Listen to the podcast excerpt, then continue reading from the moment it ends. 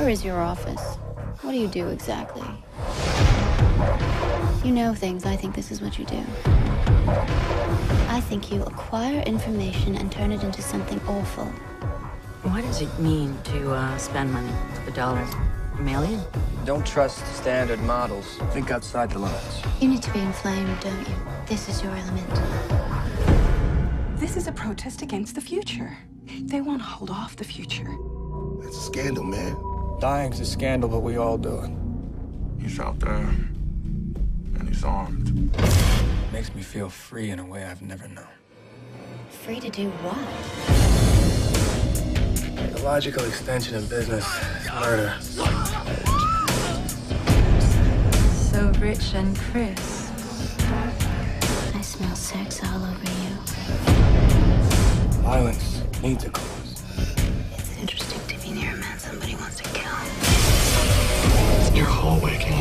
self-contradiction. The future becomes insistent. Something will happen soon. Maybe today. Welcome to Bad Movie Brunch with me, Luke, here in Chicago. And me, Katie, here in Los Angeles. It is uh in this past week, Katie, it has been 70 degrees um and very very beautiful and sunny. We walk around in shorts, t-shirt, that sort of thing. Um that was Monday. It's Sunday, and I know how we love to date ourselves. Uh um and it is just the the wettest snow. The the the biggest wettest snow one could ever wake up to. Um Oh. I'm I, I, I just I, I I I I'm living in a hellscape, but like a snowy hellscape. so like whatever the snowy version of hell is.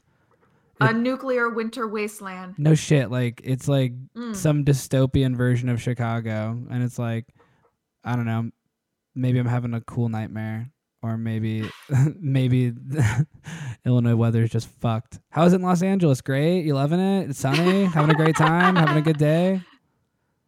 Oh, yeah, bro. it's pretty much just been the same. Oh, bro, Yeah. I, I woke up on the beach, bro, in in Los Angeles, smoking. I was, I was smoking a joint because it's so sunny and weed and weed's legal here. I don't know. It has been very exciting not to wear leggings. yeah, That's been pretty cool for me. yeah. I haven't taken my leggings off since September, and let me and let me tell you. I've put on a few pounds since then. So, um, we have to for the winter. Yeah, I know. survive. And the the bad thing about it is when the winter lasts nine months, you just like gain a hundred fucking pounds a year. um, sorry, we're not here to talk about the weather. We're here to talk about Cosmopolis, the Robert Pattinson vehicle, directed by film icon David Cronenberg. Mm-hmm. Have that you we are, sir. have you ever seen it? No, I did not see it until Ooh, this podcast. Yes, that but I, we've been talking about it for years. I know. I just love it. um, I know, and I, I, I, you know, I, I can't imagine what it must be like. Uh, I think I'm envious of the benefit of getting to see this for the first time, having like a fully formed adult brain, and like, Mhm. like having studied uh for years about you know the written and spoken word. I mean, we went to we studied film, Katie. Remember that?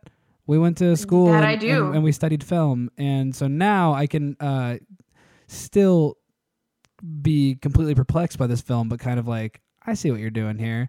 But when I watched it originally as like a high schooler or like early college, maybe like 18 or 19, I was like, I literally have no idea what's happening. Like, uh, I this movie is a drug trip. Like, I I I don't know what anybody's saying, and I don't understand the plot. Well, I Um, gotta tell you, as a fully formed adult, I don't understand it. um, so he's in a limo. No. I don't. We, so, we're gonna. Uh, I want to. I want to like just say like David Cronenberg is is known largely for like scanners and like body horror, like that sort of thing. But would you consider this movie like in the wheelhouse of like horror or like even like I mean it's psychological to be sure, but like w- like when you sat down having like you know background of me speaking about this movie and like not knowing exactly what to expect, did you think the movie you got was uh, anything like what you anticipated? You know, I actually have now watched this twice because of our hiatus. We had a hiatus. and uh, yeah, and I I had time to kind of the first time I watched it, it was just very like like I felt not as lost as when we saw Southland Tales or when I watched Southland Tale- Tales with Jake. yeah. but it's still a similar feeling of being out to shore. Um, but upon rewatch, I can understand why this movie appeals to you because it is kind of a road trip movie. It in is. A sense. Yes, it And totally is. It it's two dudes talking. It's a lot of different scenes of two dudes talking, and it's a lot of where I think David Cronenberg and I differ is that he seems to enjoy two dudes talking scenes about ideas. And I'm more interested in two dudes talking scenes about character interactions.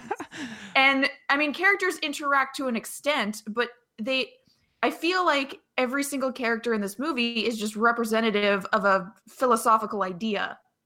and and like not only that but like yeah every every single like word in every single sentence is it, it seems really meticulously chosen and stylistic uh like to the point where i remember like I was, I was sitting there watching this last night just like haven't seen it in a little while and i, I do really enjoy it but it's always like you know it still confuses me um but i was like this movie see like the way they're talking and the way like none of this like is like even close to how like people like talk like currently Mhm. even though this is seemingly set a little bit in the future. Um it seemed like they wrote a script in a different language and then translated it to english. And like that's why there's no that's why there's no like rhythm to sentences. And like that's why like it seems so like strange everything they say. And it's like a little off because like they talk in like not necessarily a dialect but like the the the way they like the way they speak is so not the way like normal I feel like Americans speak. Um just like in its sentence structure and the uh the turns of phrase and like the the way like things are related to like he says we a lot. And I know he's talking about like his bodyguard and stuff and he's like or he's like I know this. You don't know this? You know this? I know this. Like just like we yeah. It's very weird. His continuous, like the movie even opens with a royal we statement we need a haircut. Yeah, I'm like what are you talking about, you weirdo? hmm and to see so this is like for me uh this is like the real breakout from like pattinson being like i'm not just the vampire boy you want me to be you can't put you can't put pattinson in a corner you can't you know and so like he was doing some shit and a lot of it was like you know at, at the time like he did that other summit movie remember me which we will definitely talk about on the show uh because Awesome. yeah Cool. because i Never just seen that either. oh it's not good but i like it uh it's a ro- but it's like still it's like a romance and he's like the hot soulful dude and like I mean, naturally. and then like he got once he started like getting to really choose stuff. I remember I was watching all sorts of shit. Like I watched this movie called How to Be that was his, and it was like British. I watched uh I watched him do an, an iteration of Bel Ami, uh, and that was a tough watch. Um, and then I also came across Cosmopolis, and I was like, oh, this is my boy on the cover. What what's this about? And to to pop this sucker in and just be like, okay, what do we know? Pattinson's a man. He rides he, he rides around in a limo. He's an Mhm. important man.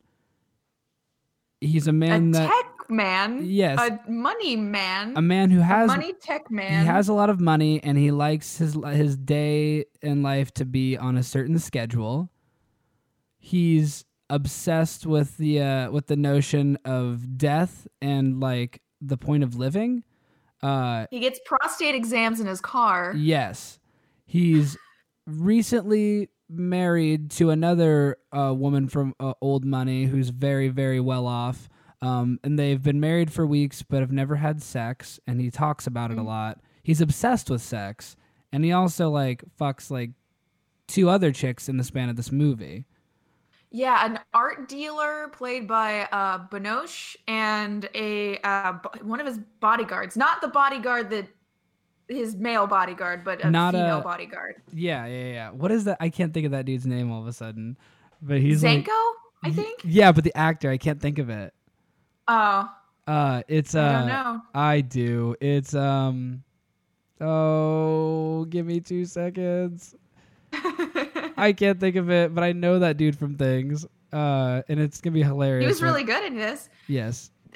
But- And the main thing about this movie too is also that Robert Pattinson just wants to get a haircut. It's a very simple want in this movie. Yeah. It's a, it's an odyssey for a very simple thing. He wants to go across town to get this haircut from this very specific guy, and he doesn't want to do it in his office, and he doesn't want to do it in his car. He wants to do it at the salon or the barber shop. And uh, I didn't completely understand why. It seemed, especially because, like in the movie, they're the president of town and a Sufi rapper named Brother Fez, Brother Fez. has died Yes. and there's this glorious funeral in his honor. So traffic is just at a, at a like a standstill basically. But Robert Pattinson's character is very stubbornly wanting to get across town for this very specific haircut. And I, you know, I wanted to look into this movie because I really didn't understand it. And I came across an interview with David Cronenberg, and he talks about how Robert Pattinson's character wants to get this has such a strive to do this is because he feels trapped in his current situation yeah. and wants to experience something from his childhood, which I didn't get at all within the film. I so having the benefit of years of like watching this movie on and off, like I finally Hmm. started to like. This is the first time in years I've watched it, but like I said, I, I've had the benefit of kind of being able to like get it a little bit. And while I didn't take it to like that specific point, the whole idea of like him forcing his way to like a really like bad like side of town when he's this rich like mogul or whatever. And like the conversation he has with the barber and like they seem to go back and he talks about his uh, the barber talks to him about his father and stuff. I didn't know that he hadn't been back there if, if that's what cronenberg's saying. I assume this is something he did like he did um in order to uh stay can like I don't know, not grounded because he certainly isn't, and not humble because he certainly isn't, but maybe like, but I don't know. Now, now you're like blowing my mind because it did. It definitely seems like in the context now that that was the last time, or that was the first time in a long time he'd been there. Like, where is he? And plus, he didn't need a haircut. His hair looked great. That's the other thing I'm confused know, about. I know. Your hair looks fantastic. I'm so glad we're talking about it. okay, good. Because I'm like, you're the, the beginning of the most handsome person I've ever seen, and like your hair is great. Your jaw is to die for, and Mm-hmm. like I- it's like you don't need a haircut. So okay, Cronenberg broke it down for us, and that's the whole thing. But he's this like 28 year old like temper tantrum like character, even though he's not throwing temper tantrums. He's like mm-hmm. he's this character that has money and he has power and and he he's so jaded and thinks he has such a such a profound understanding of the world that like he's like crippled by this sort of like existentialism in that like he's he's like obsessed with like the, the the the idea that he might die but he's basically dead already because he's just worrying about being like like sick and dying suddenly all the time. And that's like the overshadowing like you know rain cloud of the movie is like him just like talking about death. I'm afraid of death. Like death and sex are his two big obsessions wouldn't you say? And, And like I think that the obsession for sex is because he thinks that somehow sex is going to keep him from death. right. Like it's kind of like a survival, like just grab somebody and do something because it it I think it's supposed to be something to break through the monotony of his regular life of something with money. I'm still not entirely sure what he does. It's something about the yuan yeah predicting th- how the yuan goes up or down. Yeah, like I think like so I think he's in currency like and so like uh you know cuz like when when we finally find that a character who's been like you know apparently there's been like threats on Pattinson's life and like yada yada. I took it as like stock or like currency and like he has all these people underneath him to predict like what money to like what uh what sort of like currency to invest in and what's going to be the current one and we're in some sort of like future time where now like the yuan is the the main currency and he blew it it seems like and lost his company hundreds of millions in that span of that day because uh he chose wrong. So he's also like having sort of like a mental breakdown by that. And i think it's like sort of this movie that gets the the opportunity to take place all in the span of one day and we're plunged into this like completely foreign like weird world that like sort of it, it feels like an earth 2 version of like the earth we live in because like some of it's normal and some he's like oh that guy mentioned michael jordan Uh, that that's Yeah. uh, that's from my world but Tying all, him in the face. yeah, but- oh my god but also like We'll this is there. not this is not like this isn't our this isn't my America. It's kind of it's similar in some ways, but like yeah, it's like it's like walking into this sort of like shadow realm of uh of like what five years from now might be. Um, I I watched an, uh, a review of this that I think comes to your point of trying to decipher genre that you brought up earlier, and they described it as a fantasy. okay, I'll that, that. if this movie is something, it's kind of an, an urban fantasy in the sense that people act and say things on a completely different plane than reality. An urban fantasy. That is like the most beautiful like genre title I've ever heard. That sounds it, like this movie is and like you know there's like a reason this movie tickles me and you're right like it is two dudes talking it is a road trip movie it is all, all set in one day much like the like the sort of like talky movies i'm into but the the Jay Baruchel's in it. Jay Baruchel's in it doing like a weird kind of New York accent.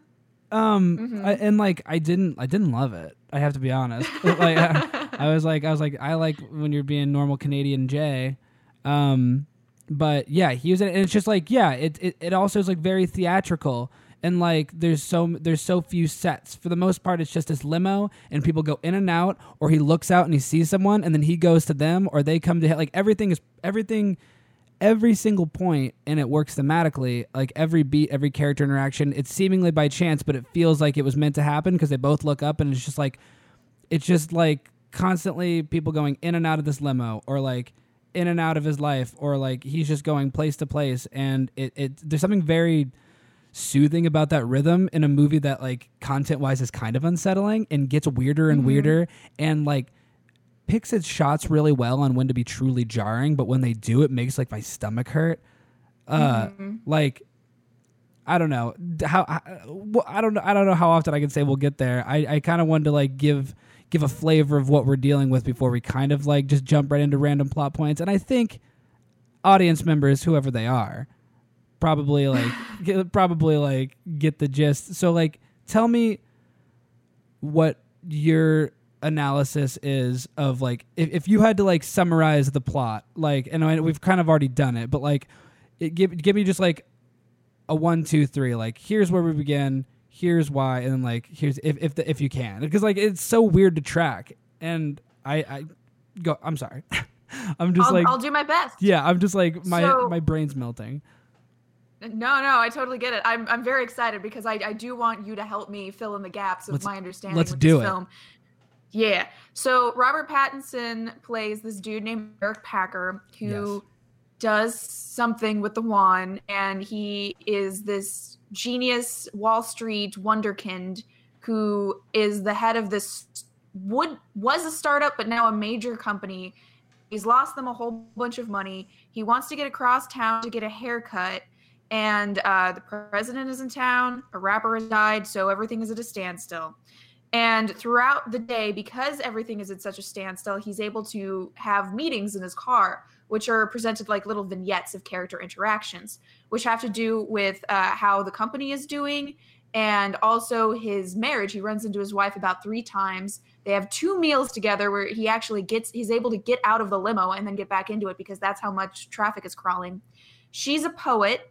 And although they've been married for weeks, they have not had sex. She does not seem interested in having sex with her. And he wants to have sex with her, I presume, because she is something to be obtained. And he, I think that it's more of a status symbol for him than anything else. And she also isn't so keen on the fact that he totally smells like he's having affairs. She can smell the affairs on him. and he tries to get out of it in the most clumsy way possible. He's Like, bad what you're smelling on me isn't what you think I did, but it's my want for you, which he's not having. it's not the sex you think i've had it's the sex i want Yeah, Well, you're weird. Which is such a loser response. Like it's it's. I think it's supposed to be like a cool guy response, but it comes off very very loserly. it's hunger you smell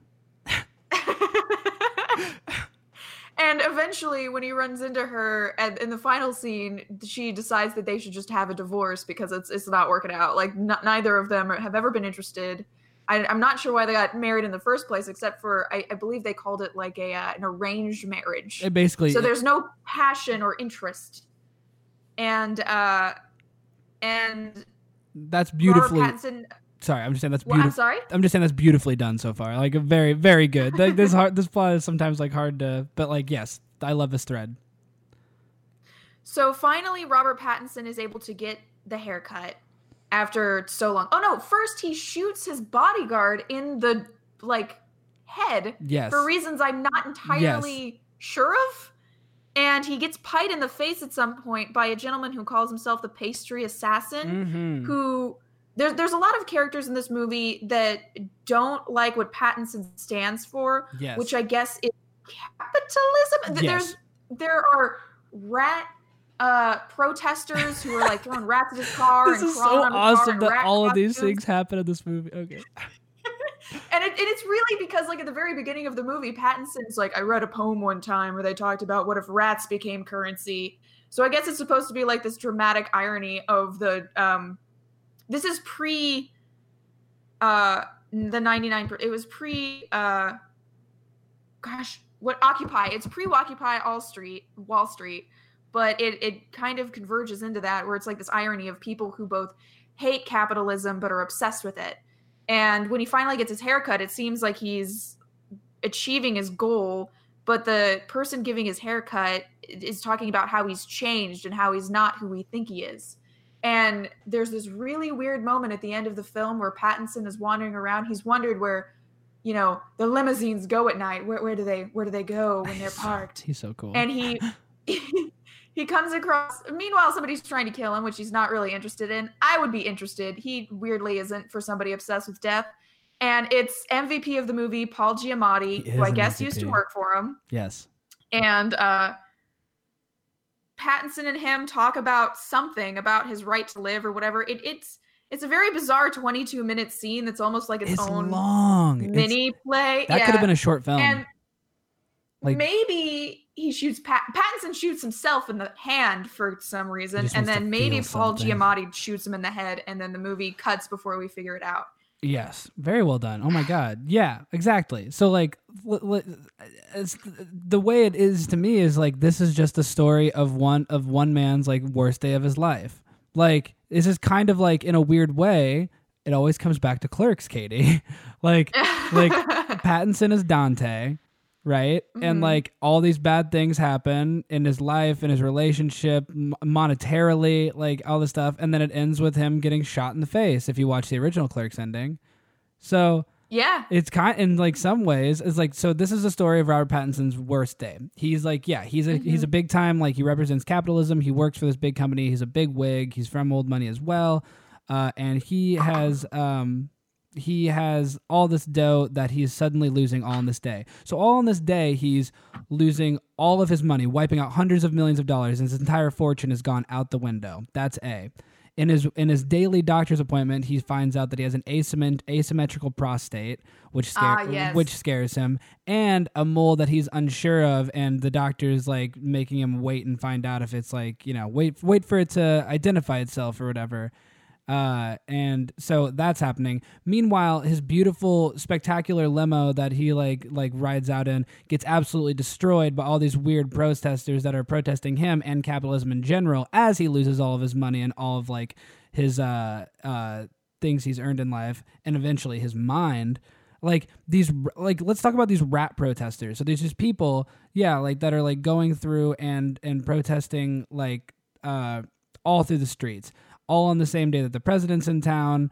Um and they're like they walk into restaurants and like throw rats and shit and they're like a specter haunts the world the specter of capitalism and like shit like that. And it's really did it unsettle you? It scares me. Like it made me feel really weird. Like they're really chanty and like Well, really if anybody's the what I appreciate is that the rats that they're throwing look like toys. yes Like if, if they looked more realistic, I feel like I'd be really freaked out by the rat protesters. good call But um they they never seem violent. They they cause chaos Mhm. and they vandalize Pattinson's car. right And some of them like pound on the windows a little bit, but it's not like a super violent pounding. And- like I never got the sense that Pattinson was ever in any iota of danger. Sure. And this is all in the same day and this is all in the same day that like he's like getting constant updates that there's somebody like threatening his life and like through the business like we've got a call like this is like threat level midnight, bro. Like you're but you're gonna you're gonna get killed." And he's like, "I don't give a fuck. I need my haircut." And it's like you're weird. and I think it's like, yeah, like does this person just like has he done so much that he just like feels nothing and craves to feel something so bad that he's trying everything because he's drinking like different liquors the whole movie. He's Yeah. losing money the whole movie. He's fucking different women the whole movie. Um, Mhm. he's just like to the con- point where he smells like it. That limo has got to smell awful. it's I a mean, not gross awful, limo. but it's got to smell. Yeah. There's a musk. There's just that regular musk that it just must permeates every single time he has one of his business meetings. Well, there's just been like too many too many different openings on the on the human body have been opened Mm-hmm. in that car ride. Like, let's see. We're talking prostate exam. We're talking we're talking sex with that really with that other lady. We're talking the really sweaty lady he's flirting with while getting a prostate exam. yes. Like we're talking, yeah, we're talking. I don't know. Jay Baruchel probably smells delicious. I, I, I have to be honest, but his his lovely Carl's Jr. smell. yeah, fucking eating dirty burgers and no, like, and uh, the threat on his life is yeah from Paul Giamatti, and when we finally come across that, do you? So basically, he's just a former scorned employee. And the whole like the whole thing that like really rings out to me in that scene is the fact of the matter is that Pattinson is so intrigued by the fact that this person means nothing to him and it's a moment that made made me like think that oh wow so if you're Robert Pattinson in this movie if you're Packer and you're the person that like everybody looks to you've developed this sort of like weird sense of like comfort and like pride in that the world rotates around you so to meet mm-hmm. somebody that has that has like thoughts about you and you don't even recognize them or know their name, they mean nothing to you. This person is nothing. It may this person may as well not exist. And this is the person that has been like plotting to kill you and resented you for years. And that and like so to be in someone else's mind and that person means nothing to you, I think is a real game changer moment where where like he's like oh wow like okay people like you can happen like this is real and like maybe i have been a fuck and maybe like I, I i think he like i think he realizes in that like time that like he's n- not a good guy and i think he knew that before but in that moment he's like i'm so obsessed with me that i don't even think about the fact of like how i affect or how other people who aren't me even live their normal lives. Uh like jaded to a, a disgusting point and struggle to feel something through booze through sex through you know money uh through eventually just like thrill seeking at its like most like disgusting where he like convinces his bodyguard like he tricks his bodyguard into like voice activating his gun which is the only way he can fire just so he can shoot him in the head. And he does it in front of like two kids playing basketball and then just tosses the gun. Like he's just like he's just like adrenaline th- like seeking at this point. Like he just needs something anything. And in the midst of like his like down spiral into madness uh, after he gets that weird choppy ass haircut that he leaves halfway through he takes the gun from that barber and then he goes and just like shooting into the wild like like shooting at windows they're shooting at him. And when he's with Giamatti it's like it almost doesn't matter that the movie blacks out before he like kills him because whether or not Giamatti pulls that trigger this dude's dead. Yeah, I, I do think that c- the cut is is fine. Like, I didn't feel like I needed to see Robert Pattinson get shot either way. Um, the the movie did make its message clear up until then that Pattinson is just kind of over as a character. Uh, but I really did not care about him at all throughout any time in this film, that's which fair I think is a very weird choice. I mean, this is based off of a, a book yes and I guess like the book is just as weird as the movie, so I guess it, it works very well as a- as an adaptation. But it just it's it's so bizarre to me that like we spend Robert Pattinson is in every scene in this movie, which is a very and it's a challenging role for an actor because he has to say a lot of complicated dialogue Mhm. and he has to deliver it in a very particular, very kind of foreign way. And he does it very well, but it's just that even though even after all that time, even after like the limos and the spending time with his wife and these interactions with uh, the people that are around him, I still have no idea really who Eric Packer is. sure that's and I it never felt invested in his story. Yeah, you know, this is definitely uh this is definitely something for me that like a rarity in my movie going where like I mostly just usually care about story and stuff like that and character, but in this one uh, I make it, and this is like something I've talked about before. Where like I make an exception because I'm like I'm, if I'm honest, I don't know if I ever put this movie in if it's not Pattinson just like like saying cool things and being a good actor. Like so like for me, I can I can tell in every scene with not only Pattinson but every actor that's like interacting with him, uh, that the stylistic choices being made on the page and by the director, they're just enjoying it so much. And so I'm having a ball watching these like these actors like really work together and they're having a good time and like it almost becomes like meaningless to me what the words are they're even saying just because they're doing a good job and they sound pretty that it like like yeah it just like lulls me into this really weird contentment where i'm like holy fuck this is art and like i know that this movie uh comes off as like cold or removed and Mm-hmm. we don't know anything about these characters and we have no reason to care about any of them any of them. They're all like they're all like whatever. They're all like not great people from what we're to understand.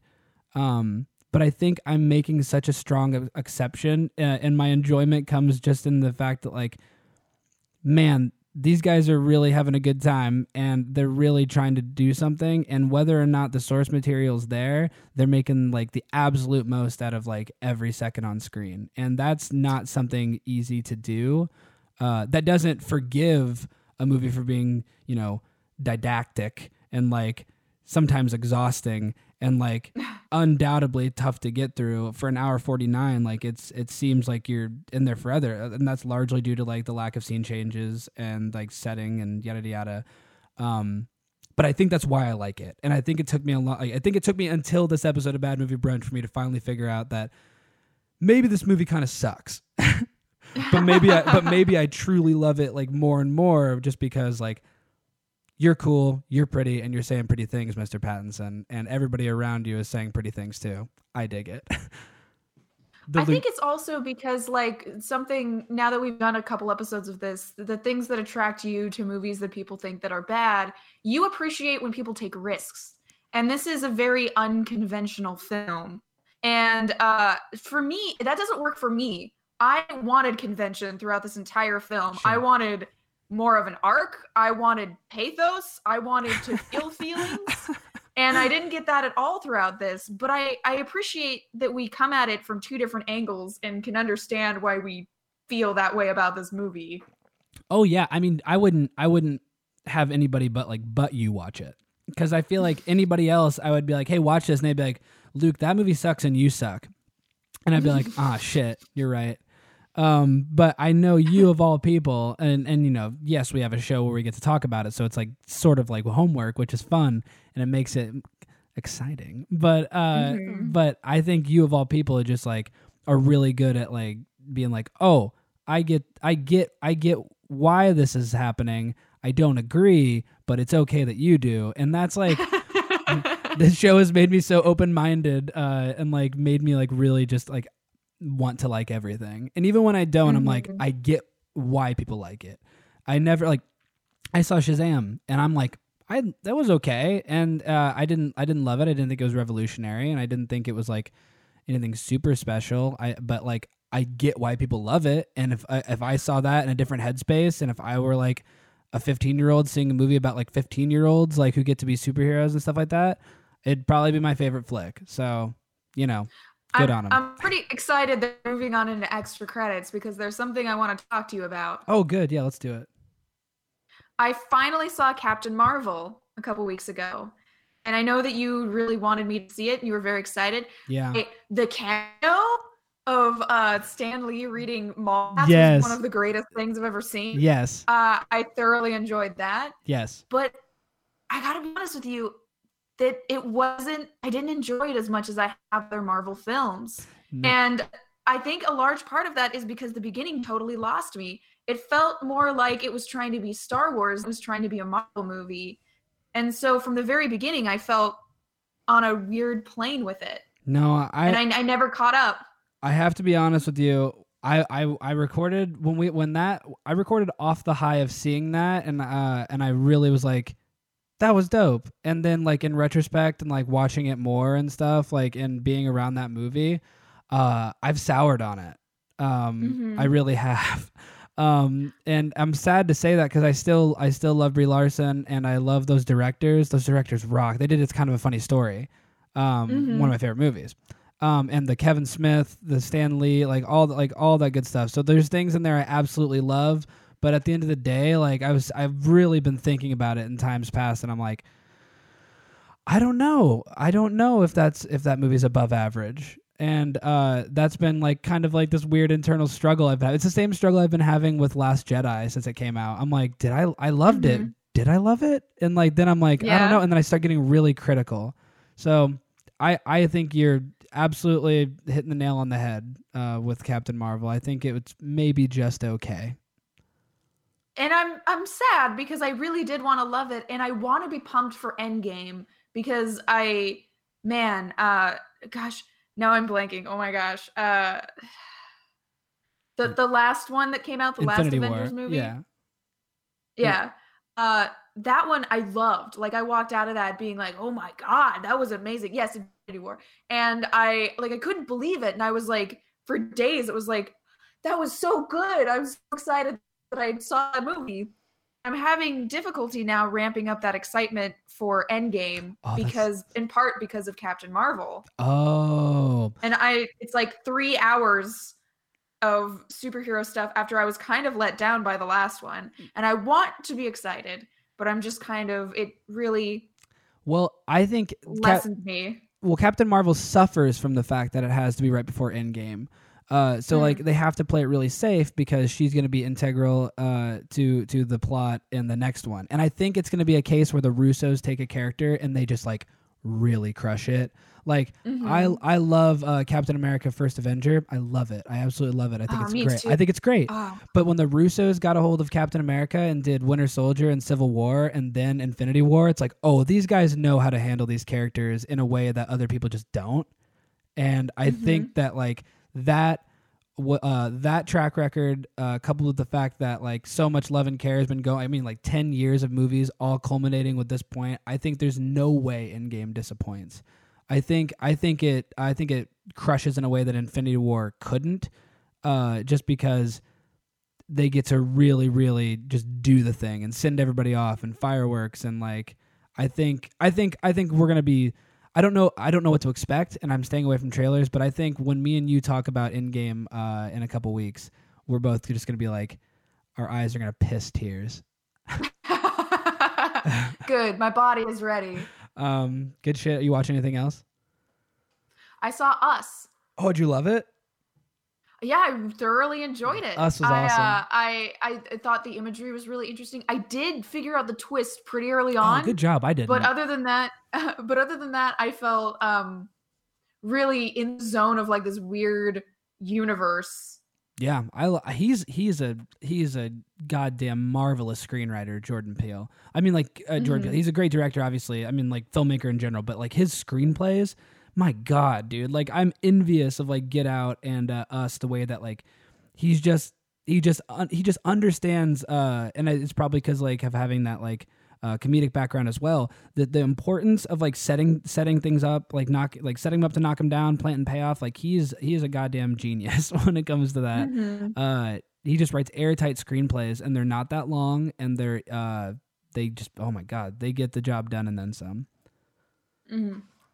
But yeah, I am watching more Sabrina. Uh, more Oh, yeah? more How's that going? It's good. They they're doing they're doing things that uh other shows I feel like just don't have the balls to. Uh, not all Mm-hmm. shows, but like shows that uh uh are are meant to appeal to uh like teenage demographic specifically and they're do- I think they're doing something like trying to represent the times in like yeah, a sort of spoon-fed way, I won't deny, and it's a little bit on the nose, but hey, I'll take I'll take uh shows like trying to like promote representation and like everything else from like all aspects, even if it's a little spoon-fed and on the nose as opposed to like none at all. I I, I think they're really I think they're doing ironically they're doing the Lord's work.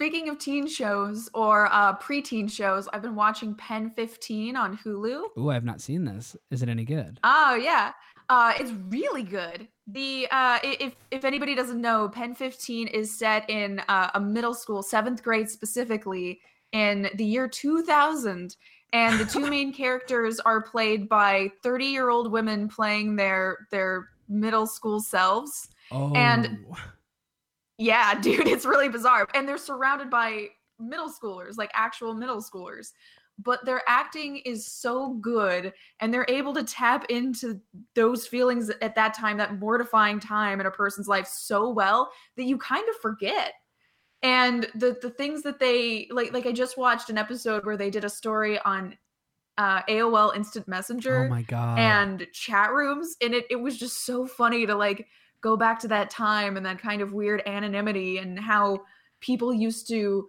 you know texting has evolved so much like it used to be almost kind of primitive in how we tried to shorten things it was like sending mail through the through the by horse by pony, sending an SMS text message back in the day.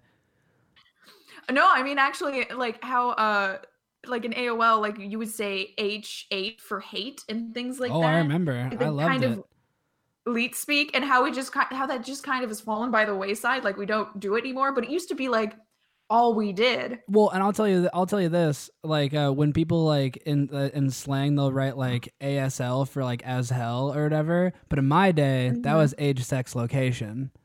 Uh, back in my back in the back, like, dude i yeah, ju- know just stuff like that. But uh, Katie, our producer has to get to a baptism, so oh that he does Tom Tom have a Hush wonderful baptism tom, Tom Hush is gonna is gonna raise the chalice of the baptismal font, and no, I assume the priest will do it. Um, uh, but thank you so much for uh, bearing with my schedule. I know we've been off. I'm Mhm. and and you know. Life's been crazy, so thank you for doing that. Thank you for watching Cosmopolis because it's weird as fuck and not an easy watch for something that you're not watching willingly. And uh, I can't wait to talk again soon with you, my dear, dear Katie Grotzinger. sounds like a plan i look forward to speaking with you too Fuck yeah! I've been Luke Taylor. This is I've been uh, this is Bad Movie Brunch, and I'm Luke Taylor. and i'm katie grotzinger Okay, all right. Have a good one, folks. Bye bye.